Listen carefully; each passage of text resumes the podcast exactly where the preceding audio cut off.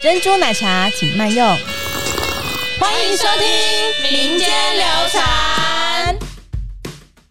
像陆羽就是在僧人的寺庙里面抚养长大的。你看唐朝有几百年的历史，这些寺庙的和尚主宰的整个的一个宗教信仰。大海，对好大，一整个人都可以跳进去。对对对，听说有人掉进去过，但是因为惊人了，对小沙弥眼睛没有张开，结果一下子就掉进去了。好到惊喝人！到最后才发现说里面有一个小沙弥。 Oh my god！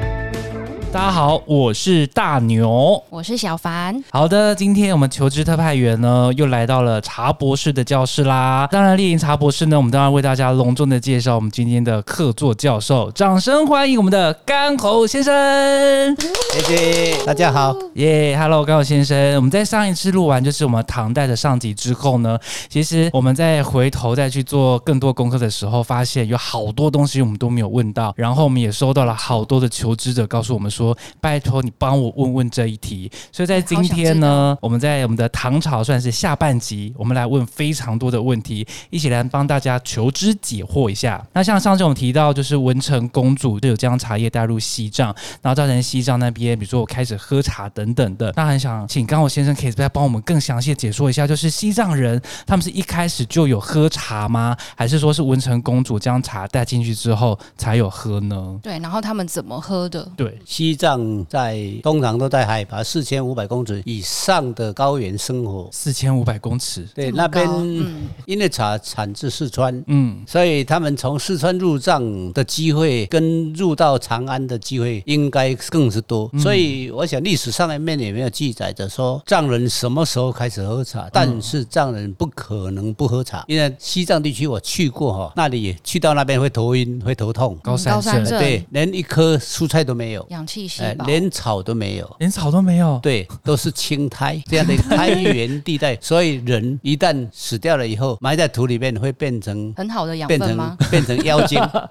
妖精哎它都不会腐 烂。我否认，所以西藏人在埋葬他们呃往生的人，一定要做天葬。天葬就是说，哦鸟哎类来把带走把这个肉啦，呃嗯，这个内脏啊、骨头啊，通通要给天上的鸟吃掉。天哪，好吃血光献给光上淋哦天，对无，法接受了。所以是因为那个地理环境的关嗯系，所以那边的人没办法取得维生素的一个需求。嗯，那怎么办？那就一定要仰赖从中原来、从四川来的这些呃丰富维他命 C 的的这样的茶类。嗯嗯，所以在嗯西藏是一日不可无茶，所以他们也把茶当做必需品，应该是其来有之。我在想，应该隋唐隋朝的时候就已经有了啊，哦不只是唐朝。嗯嗯哦嗯，，这么久以前，对，对对，那西藏人基本上是没有蔬菜可以吃，那么嗯他们诶、呃好不容易有就来自于中原的一个茶叶，他们在煮它的时候，你想象他们绝对不是放在茶壶里面泡的，对啊他们他们是怎么放在泡锅子里面煮，然后锅煮锅子里面煮也不是只有煮茶叶汤，而是把很多的一个牛奶啊、马奶啦、通通给它和在一起嗯的嗯煮。确，都动物奶组成加在一起，对煮成一锅一锅的这样的一个，又是有汤又是有料。吃完汤之后，还把茶叶完全的都给咀嚼、嗯嗯，消化一起，吃下一去，起吃 完，吃光光为止，一颗也不能剩。因为啊，西藏人是这样子，人家说哈，藏人不可一日无茶嗯，啊，一日无茶则治，两日则败，三日则病。哇啊一，天就是拉不出 来，啊两两天肚子就要胀起来，三天你一定会生会病。消化不良啊，所以嘿茶是重要的一个民生物质。 OK，那文成公主是盛唐的一个公主，因为对她被被派去合欢，和那个亲时候是属于番邦嘛哈。对，对哎，对对，嗯唐朝在长安，远在长安，很远，长安到西藏要大概要一千公里以上哈。一嗯千公里，现在在呃，我看还不止啊，可能还要还有几千公里哈。绕台湾好几圈现，在要是说要开吉普车去的话，他们喜欢从北京开吉普车到西藏，大概来回都要一个月啊，所以叫做壮游嗯哈。那从长安到西藏，我没有估计过了，要很久很久。嗯这个大浩庞大的团队，浩浩荡荡的从长安走到走到他的西藏的一个吐蕃哈，嗯的一个王宫里面啊，应该耗时很久。嗯嗯，那嗯公主到了那边，公主养尊处优嘛，到那边的话，一定是怀念家乡的食物，对那也一定也怀念家乡的茶。对所以带茶过去，从中中原带茶过去，或是从在四川再再运输茶过去，这是一定。嗯嗯但是嗯必要文成的。公主想，我想他们喝茶应该有皇室的一个根基在，所以也不会嗯是说那么的草率。就不会随便那喝会把很讲究唐的朝的讲究喝茶的方法顺便给带过去， OK，所以嗯会嗯加料比较少，那加工的手续会比较多一点嗯点，嗯嗯哎，但是一样是达到喝茶的效果。嗯， ，OK，那听起来他们也是喝像鲜奶茶这样的对对锅对煮奶茶嘛，奶茶，奶茶，奶茶！天哪哎，煮的是就是热的，所以不会奶茶不会加冰喽。对对，没有冰可以哦没加，有冰吗对，那个没时有候冰可以加，那个时候绝对没有冰可以加没。有冰。那我想先问一题，因为那时嗯候有加牛奶跟马奶，所以说像现在的鲜奶茶应该是就是从那个时候发明的吗？也不是，哎也不是， 没有人这样 在，哎，这个是生活必须哈。嗯那加在一起是理所当然的。那茶叶连连骨头都一起吃下去也是当然 的啊，就绝自对然不而会什么说然的都搭可以配嗯不加。会只有萃取茶汤，但是唐朝在喝茶的时候，他是先把茶叶给它磨成粉，把茶饼哈，或是茶角，或是茶块，嗯给它磨成粉之后，再放到锅子里面煮成一锅，嗯嗯，是就像茶稀饭一样，茶稀饭，对，嗯对对之，茶前粥。提到的，茶粥再分到小碗里面一、嗯一碗一碗的喝，对嗯大概是唐朝的喝法。文成公主一定也把这个方法带到西藏去，所以西藏应该有有两种喝茶法，嗯一个是讲究的，一个是不讲究的。不讲究的是民生喝茶，讲究的当然就是皇室的嗯一个喝茶，大概是这个样子。 OK，所以可能是因为自然的很习惯，所以就说像对比如说，就算他们在西藏可能高山有冰块或者雪之类的，应该也没有想过要把比如说冰块或融雪加到奶茶里面，变成是冰的喝。也许没有真正的记载啦，但不会有，就不会哦没有人有会吃野外的 冰，对，对这是一定的。嗯哦，因为那边冷的要死，你要嗯哦知道也是哦八月去的时候，他都我们都要穿那个雪棉地袄的雪地的外套。嗯啊嗯嗯，哦在防风的冬天去的时候，它是零下，应该在零下二十度、十度以上这么的冷这种冷。好像也是你毕竟是高山你你连吸一口气都快要呛到了，还可能喝冰吗？还可能吃冰吗？说的也是，所那以煮你出不要来用就中是已原经人冰的想的。法来想西藏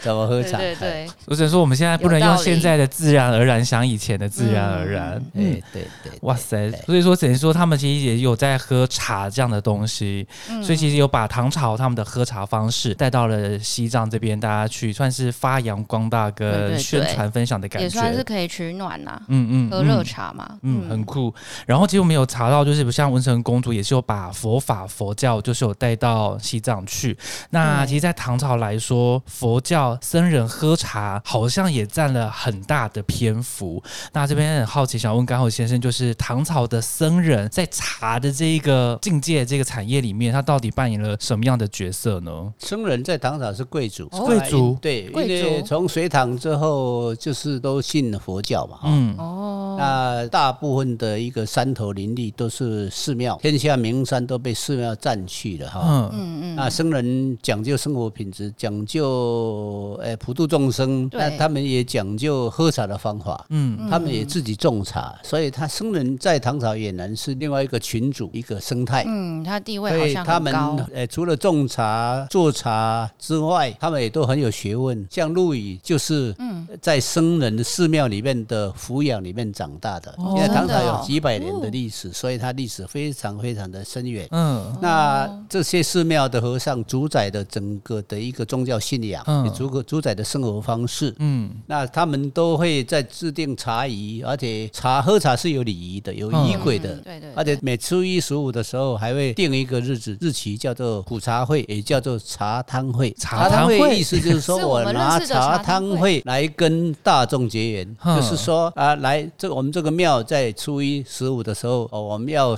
要就像有点像在在那种呃施布施的感觉嗯哈。哦啊那请普罗大众来我们庙里面喝茶。就类似设茶席，请大嗯对，家来喝。社茶席，嗯而且请他们来喝茶啊，顺便讲经说法，甚至来朝山来拜拜这样子。茶汤会就是这样来的。嗯一个茶汤会聚其实会是一个很有掌故的一个名词，嗯它是唐朝的一个僧人跟凡凡人之间的一个结缘的一个聚会。聚会，嗯，所以其实也透过这个茶汤会的方式，不仅把茶推广给一般的百姓，也让百姓可以吸的佛法这样子。对对对对，嗯那这边我们一定要问一下，其实听到茶汤会这三个字，觉得哇，真的很耳熟。对啊那其实我们的家好族熟悉品牌之一就是茶汤会。那很好奇，想问刚好先生是怎么样的命名缘由，会想要把我们这个品牌叫做茶汤会茶呢？因为茶叶经过几百几千年的一个流传之后，来到了我们这样的一个世纪，那已经是在喝乌龙茶的时代了哈。嗯，啊，呼噜乌龙茶的时代，大概部分都是放在小茶壶里面喝热茶，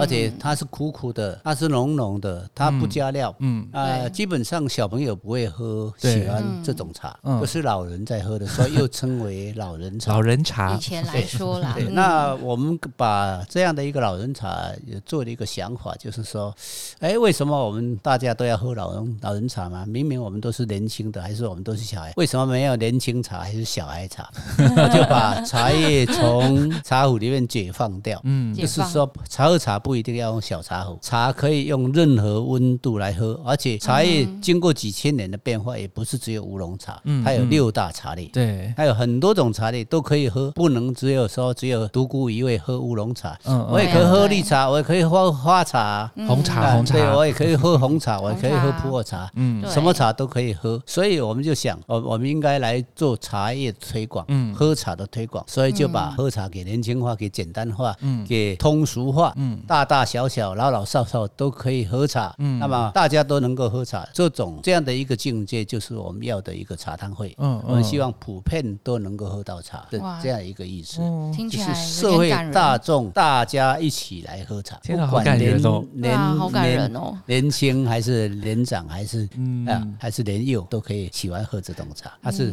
调和茶、夏味茶、大众茶，嗯，它是普世都喜欢的嗯茶，所以叫做茶汤会。这个真的可以套用那个我们另外一个主持人小曼的话，这种感觉有一种浪漫。 对，也是一种浪漫。真的，所以就透过这茶汤会的概念，就要把我们的茶可以分享给更多的茶友可以来喝， 把它没错平民化，就每个人都可以喝到茶这样子。对对。好想再问刚好先生一题哦，刚刚只有提到有小壶泡，然后从释放出来变成冷饮茶。那刚好先生，你比较喜欢喝热的还是喜欢喝冷的啊？我 是六大类茶都喝，哎，因为我在推广喝茶，我知道乌龙茶的精髓在哪里，我也知道六大类茶各有好处，所以我不会独孤一味，只有喝乌龙茶。嗯虽然是我从乌龙茶认识茶的，但是我偏好并没有一定的偏好，我喜欢所有的茶类，而且喜欢所有的温度。嗯嗯为什么我会把这么多料都加在里面的原对因，就是说我觉得什么东西都可以放到茶里面。嗯嗯啊，千万种可能，对对对对，把它幻化成千万种的可爱。嗯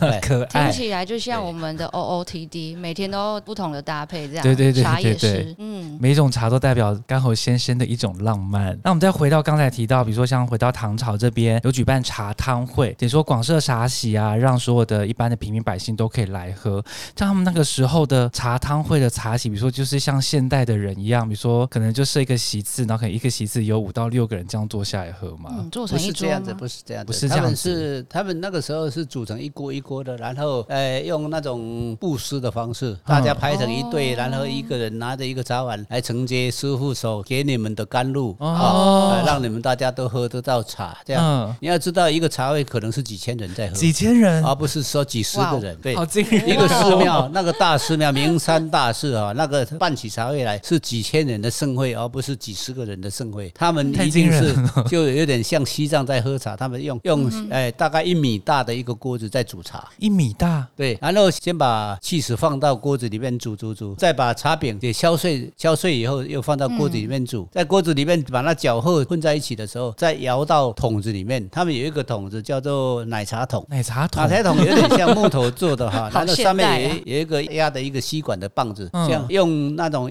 一进一出的一个吸的方式哈，把奶茶，他没有写客气，他们用这个来当做写客气，把 以茶前他们就这样以前喝以前吗以前哎，很聪明把厉害哎，哦茶给调和成哎非常融合茶嗯跟奶合在一起和在一起的，因为光是煮不一定和在一起啊。嗯对他又把它放到桶子里面，充分的像写客气一样摇摇摇摇，好摇神 Shake，奇 shake 把它哦，摇成一碗一碗的。你要知道，僧人哈、嗯，他们在做礼仪的时候，他们嗯出家人都在四点的时候就开始做，三点起床，凌晨。对，四点做礼拜嗯好，早哦开始念经，念经一个小时，一定肚子很饿嗯啊，所以五点的时候开始喝茶啊，啊，有可能念经念到六点，早会才个结束，所以这期间就要必须要有人做贡茶的动作。嗯旁边那个锅子非常的大，我们看过西藏的锅子大概有一米半左右那么锅子，啊真的很大哎、对。超大，一整个人都可以跳进去。对对对，听说有人掉进去过，但是因为哎太惊人了，对，小沙弥眼睛没有张开，结果一下子就掉进去了。好到惊喝人，到最后才发现，说里面有一个小沙弥。 ，Oh my god！这太惊人了，这是当然是传说，但是不无可能。好不惊可人，嗯能因为毕竟那么大，真的有这对个机会。对对对，它有危险性。哎，嗯，对毕竟真的很大。好，不敢再继续深聊下去这哦。个我就当做是个传说吧。对， OK，是个传说，对所以说在唐代的哦，我要深吸一口气，没事没事，大家孩子都平安。好，对 所以在唐代的时候，大家喝茶是类似像我们可能看古装剧，就是在什么布施茶粥这样的方式，然后用这样的方式去对呃舀茶给对大家对对喝对，。对一碗嗯然后一碗大概两百嗯 CC 左右的茶，我一人200一碗 CC 对对，哎，我嗯哦量还蛮多的。那个时候的茶碗嗯大概是两百 CC。两百 CC，对嗯哎那唐代他们有有特别用什么样的材质去做这样子的陶器？对，也黑是桃淘气。黑桃，哎黑，桃时代来不久，所以大概都用黑桃。那个时候的瓷器还没有大量的一个生产，所以都是陶器，嗯用陶碗来喝茶。而且对唐朝跟宋朝的茶碗是有不同的形态的，他们的碗会比较平，就是唐代比较平对对对，比较 V 字形。 V 字哦形，对字，形那宋朝的茶碗是凹的 U 哎字形，U 字形 ，U 字形，因为方便在里面打泡沫。啊，嗯用竹弦打对泡对对沫对，，直接宋朝跟唐朝的喝茶方式是不同的。嗯唐朝是直接在锅子里面煮成一锅，嗯呃，像那个茶粥一样，像那个八宝粥一 样，然后再八宝粥再摇来喝。嗯嗯，宋朝不是，宋朝是把锅子是在煮水的，嗯嗯，再把开水给冲进去到嗯已经调好的一个茶碗里面，嗯嗯把它冲成泡沫状，嗯这样再玩玩茶。来到宋朝就已经开始在讲究怎么喝茶了就，是美学部分嗯再加更多，都已经不一样对了。啦，所以是兴于唐而呃胜于宋。嗯，对，开一切始都有兴脉络起。可循。没 错，唐朝部分像僧人，他们刚刚我先有提到，他们会自己种茶，所以他们自己也会自己采茶，他们也是会采，比如说一心二叶之类的吗。有一个茶园吗？对自己采他一们心二名叶，山天下名山都是由僧人占有，所嗯以他们、哇他们的物产非常丰富，他们有自己的地产，嗯他们有自己的茶园、自己的茶厂，嗯啊，自己的一个茶叶的一个产品。嗯，行有余力，还可以供应给民间来使用，所以僧人在唐朝是非常富有的。欧地亚郎的位概之念。崇高。是是哦可，像上上一集我们有提到，就是唐朝他们其实有设置像那种，比如说像官办的制度会去抽，比如说茶税那一类的、哦，那个叫做茶马师。茶马司塔。马嗯斯，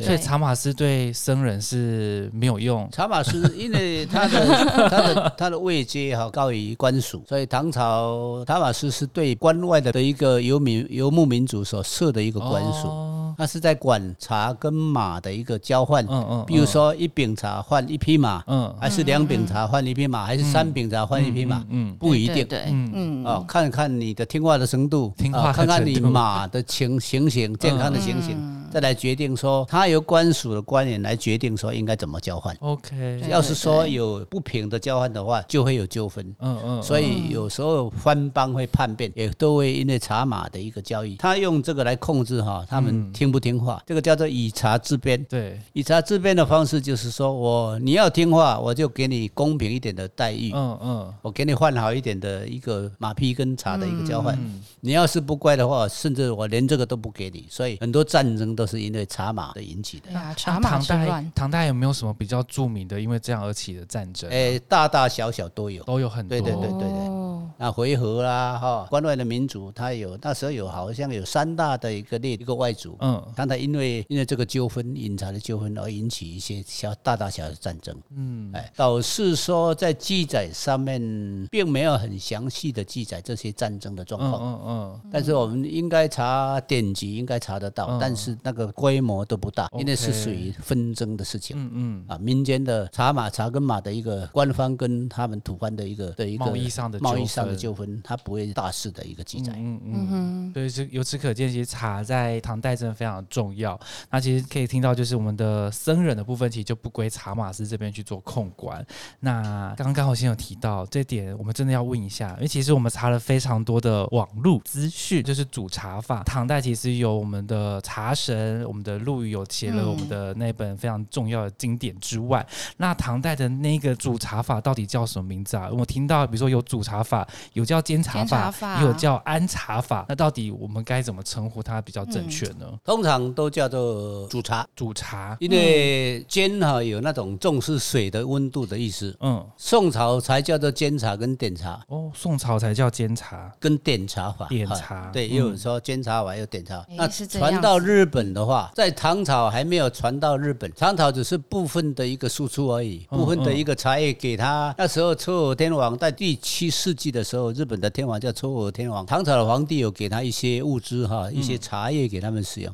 但是嗯，仍然不允许茶的种子种到日本本土，因为一样是以茶治边的话，他一样认为日本也是藩 邦，所以对不对给他。对，嗯，但是，一直到第十一世纪的时候，宋朝的皇帝才有送一些茶种给日本的皇帝，嗯嗯啊，让他们种在京都附近的那些山坡上。嗯，嗯所以，日本有茶叶是在第十一世纪才开始自己种。嗯宋朝的时候，对对对嗯，所以其实唐朝的应该说它的喝茶法应该就叫做煮茶法，会比较正确啊。嗯原嗯来现在解惑了，对真的对，因为其实看到好多人家都说，我现在来进行我们的煎茶法，你就开始把茶饼拿出来烤，烤一烤之后，然后再把它磨碎等等的。嗯，嗯，那刚好先生有试过用煮茶法去泡一壶茶吗？我诶们煮曾一经壶茶，嗯模拟我过们吗哦曾？经在民国八十五年的时候，在文化中心办了一个叫做“地带饮茶大观”，那时候由行政院农委会帮我们筹办的啊，嗯是由我们台中茶联主办的。那时候嗯筹划人就是我，我来筹哇划。哦哦，我们把历代的一个主茶用真人演绎的方式哈，嗯来演绎给大众看看，让他了解一下说古代唐朝到底是怎么煮茶。嗯，我们就请了一个人哈，穿着三点式的男人哈，然后三点式， 哦哎对对对，穿着土著了哈，他 就是树土著树叶嘛哈，鹿皮嘛这样的感觉，他是很野原人始啊的样子， 啊，就是用架一些一些柴火，然后用一个好的一个陶锅哈，嗯那下面用瓦斯哈当做柴火这样煮，嗯，那把绿茶饼哈啊给它剥碎了之后就放到锅子里面，嗯，但是因为唐朝在在煮茶它是有加料的，嗯，它仍然对跟对魏晋南北朝差不多，嗯，所以唐朝只是到末段才是加盐巴而已，嗯但是之前嗯它还是加了很多料，对加什么对料就是我们的蔬菜啊，什么盐水啦，盐水哎盐水所以嗯有啊上集有提到 N C， 哎哎，什么香菜一类的东西，只要可以吃的，通通给它加进去。嗯，那我们呃适当的加了一些盐水下去，然后绿茶加盐水，一碗一碗的要端给那种来宾喝哈。嗯很多人很好奇，想要喝一碗唐朝的茶，结果对都没有喝完，因为那个味吓道坏实在是有点奇怪 哈。嗯以现在的一个制茶的品质的话，我们不可能喝这种茶，嗯，那就是一种体验，也让他们哇了解一下茶叶当初的面貌就是这种面貌。啊嗯，而不是我们现在的这种面貌，那是已经一千年前的事情了。嗯嗯嗯哎嗯，但我很想喝喝看诶，好像很有趣。哦我必须承认，上次跟刚好先聊完之后，回家有用那个 N C，然后直接用那个热开水煮，煮看看煮完之后只能说惊为天人，不愧是水 鳄。 会不会像萝卜汤 啊、哎排骨汤？嗯我觉得那个比较更可怕，下次再煮给大家喝。好啊， 绿茶本来就已经有点腥味了，嗯有点有点腥味哈。脆脆，你再加上香菜，它香菜也不是只有一种。那时候北方的香菜应该不只是盐水嗯哈，但是我们印象最深的，就因为香气最重的是盐水。嗯对对对对对盐对，水加在绿茶里面，那种味道是蛮蛮让人印象深刻的。哎真的很印象深刻，我只能对说啊绝。 对，一茶多用欸。呃，除了拿来喝茶以外，嗯，想知道说他们还会把茶叶当做什么来用吗？就是它，它算是一个很很有价值的一个产物，那会不会其实有其他用途？到了唐朝之后，已经是食用比较多了哈、嗯但是在唐朝之前，魏晋南北朝之前，或者是说发明茶的神农氏，嘿，嗯嗯嗯，一开始他就是把它当做药来处理的。嗯嗯嗯，因为它日益七十二毒嘛，那它喝到一种像眼睛的树叶的这样眼皮树， 像眼皮的一样一样的植物，就把它的茶解掉了，这是传说了哈、嗯对但对是对，茶它有丰富的一个多元分类的东西，它是可以来治疗腹痛，嗯嗯，以及要是说，呃，来泡来泡成它的汁的话，嗯它是可以来用来治疗香港脚啦，治疗什么癣啊、哦这些东西 也可以外用，是不都是？是有用的哦。对，茶叶本来是是回家立刻来初 期试初期是要用，嗯后来才变成食用。嗯嗯，哼哼，到最后才变成娱乐用的，民生的用跟娱乐用的，我们是吃饱饭没事来泡一 壶茶。以前是茶是必需品，嗯我必须要对对对喝茶嗯啊嗯啊，喝茶里面因为里面有我的食物在，这样子对，嗯食物的来源啊，一蔬步菜一部分的进进化嗯。现在突然想起来，我之前看古装剧，好像也有把茶叶装到枕头里面用，但是因为那个朝代，其实我不太知道他们这样子的操作是不是真的。你说在想唐代的时候吗，对对对，想问干侯先生，是不是真的可以把那是茶后叶代来的后代的做法。哦，哎，我们在后代应该会在明清之后才会有这种生活习惯，就比较多。嗯嗯靠剩下的茶叶给它做成枕头的填充物。嗯，嗯对对对，啊，啊因为它还有没有泡尽的一个成分嘛，所以它有还有茶香，嗯对嗯嗯嗯它仍然可以在夜间可以吸收到茶香，嗯比较好睡是。想这说样会不会子有一些你得疗舍不得用把它丢掉，所以都物尽其用嘛。嗯啊嗯嗯，茶叶枕应该来源不会很久，哦，在算古比代较嗯嗯太近珍，贵了，不可能把它拿来当枕头。除非是可能很贵很贵很有钱的人才有办法这样做。真的哎，历史上嗯并没有清楚记载这一块。嗯，OK。所以我没有看过哦原来如此， 好了，我们就当做是一个宫廷剧的参考。嗯，长知识然。后这边有一题是来自于我们的伙伴们很想问，就是因为他有看过一部宫廷剧，他在演武则天，然后看到武则天她有喝那个菊花茶，想说，诶，唐代就有喝花茶这样的概念吗？对，还已是经他有花茶了吗？嗯，还是他只有只是把菊花泡到水里面，热水里面这样喝？宫廷里面的生活，我们没有办法想象，但嗯是在了、到了唐朝已经文明大开放了。唐朝的服饰啊是非常漂亮的，哦嗯，对，啊，金它色的，嗯的它的烹饪它也有一定的程度，所以喝植物类的东西，呃，以花入水入汤里面变成茶饮来喝，并不觉得奇怪，哦哎哦这是有可能的哎有。可能发生的。对对对对对，尤其是中国物产这么多，它有太多的可能性，嗯啊嗯把植物加到茶饮里面。嗯，芍药啦、菊花啦，嗯这些嗯，以前都是中药类的东西嘛，哈、对对对，对当归啦什么这些都是可以药引的，嗯可以当做饮料来用的，嘿，并不稀罕，应该可能。这样，高先生会不会有希望？比如说春水堂也可以出一些花草类的饮品。哦我们很早就想过 了，嗯但是这个是药引哈，嗯呃，现代的人茶就是茶，你给他放一些中药的话，他会觉得说，我又不是要吃 治病的，你干嘛给我放这个 怪 怪的，在我们把茶变成多元化的一个饮料之后，嗯，曾经有人开发过中药茶，中药茶，中药的手摇茶。中药，对，里面都是用中药去变成各种手摇茶，比如说枸杞茶啦嗯，嗯呃嗯，哦当归茶啦，什么这些东西，感觉就是个养生的好东西苦。 哦，养对，生茶，但是并不受欢迎。嗯，呃，他们没有做多久就无疾而终 了。在中国人的观点里面，这些药中药是生病才 喝的，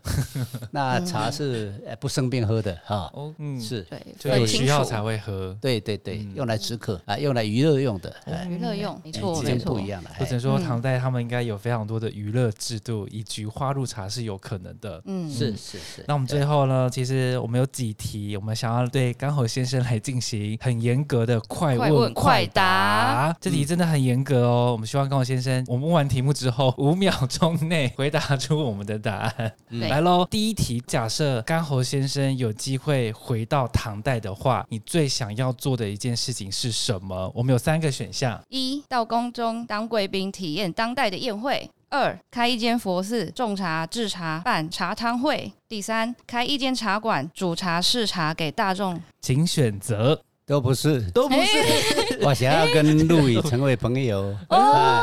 对我来， 我要跟他一起一起来学茶，一起来写书，因为我们的对耶的性质都一样。哎哎，对他是想要把茶的知识通通传授给世间的人。嗯那我们也是把我们也是写过书，那也把把茶的知识传给现代的嗯嗯人，甚至说我把它做成一个普遍的一个运用，让天下人都能够普遍喝到六大类的一个甘露啊，这样一个美味的一个茶饮，这是我们共同的一个愿望。等于说，哦把我们现代的技术可以带回唐代，然后跟陆羽一起发扬光大。哎没错，这是一个是是难得的机会，可以遇到茶神，没我错能说哎，刚好先生很厉害，因为那是我们的下一题。 下 一题就是要问，如果遇到陆羽会想跟他做什么？那我们就已经回答完了。对呀、接我下来跟他做朋友，嘿，做朋友感觉很厉害。对对接下来我们要来下一题，想要问一下刚好先生，假设一样是又要回去唐朝了，一直回去哦吼，那刚好先生最想要带春水堂的什么食物回去唐代，然后觉得好配那个当时的煮茶法来吃？嗯，唐朝的生活物资跟现在不一样。你要我把现在的东西，你要把我把鸡排带回去吗？哎比哎，如还是丝丝木说，鱼 套餐，哎嗯，豆干豆干米血，没这么想过哈。没有这么想过。在在古代，在喝茶，它是风雅的事情，它没有、没有吃东西。嗯，我们没有吃东西。对对对，哎，也有人说，哎，不是有配花生米吗？哈、嗯，嗯对啊，对啊，我们现在开春水堂，把它变成一个大众一个饮茶的一个基地、嗯啊，让大家都可以来喝茶。但是我们又加了很多美味的一个食品嗯在里面，就是说为了他怕他喝茶喝太多肚子饿了，所以一开始的时候是加卤蛋的。嗯卤 蛋，哎，对对对，卤蛋这个东西是已经很久的事情。嗯我们先加卤蛋下去，到最后，诶，连连什么鸡胗啊、鸡爪啦，哈，都都哇卖。哦各到种现卤在味卤味，对，对但现在连各种餐都有了，对所以其实我们是把方便的一个饮食跟普遍的一个喝茶给结合在一起，成为嗯人间的乐土。嗯嗯，我们来我们这边可以待一天，你可以喝茶，也可以吃东西，你一天里面都饿不着你。嗯所以为了方便大家的一个需求，才会有今天的一个春水堂的一个从嗯，全部的一个供应。其实这是我不太愿意的，因 为哎我不我太觉得愿意 当初我们在开大墩店的时候，楼上保有一个泡茶的空间，嗯那是不能供餐的。是就是只能在那边喝 茶，嗯但是熬不过大众的需求，到最后餐通通跑到三楼去了，我就很生气啊！但是也没有办法，这个是哎为了方便大家的一个、一个供养，嗯对啊，所以我就从众了，哎，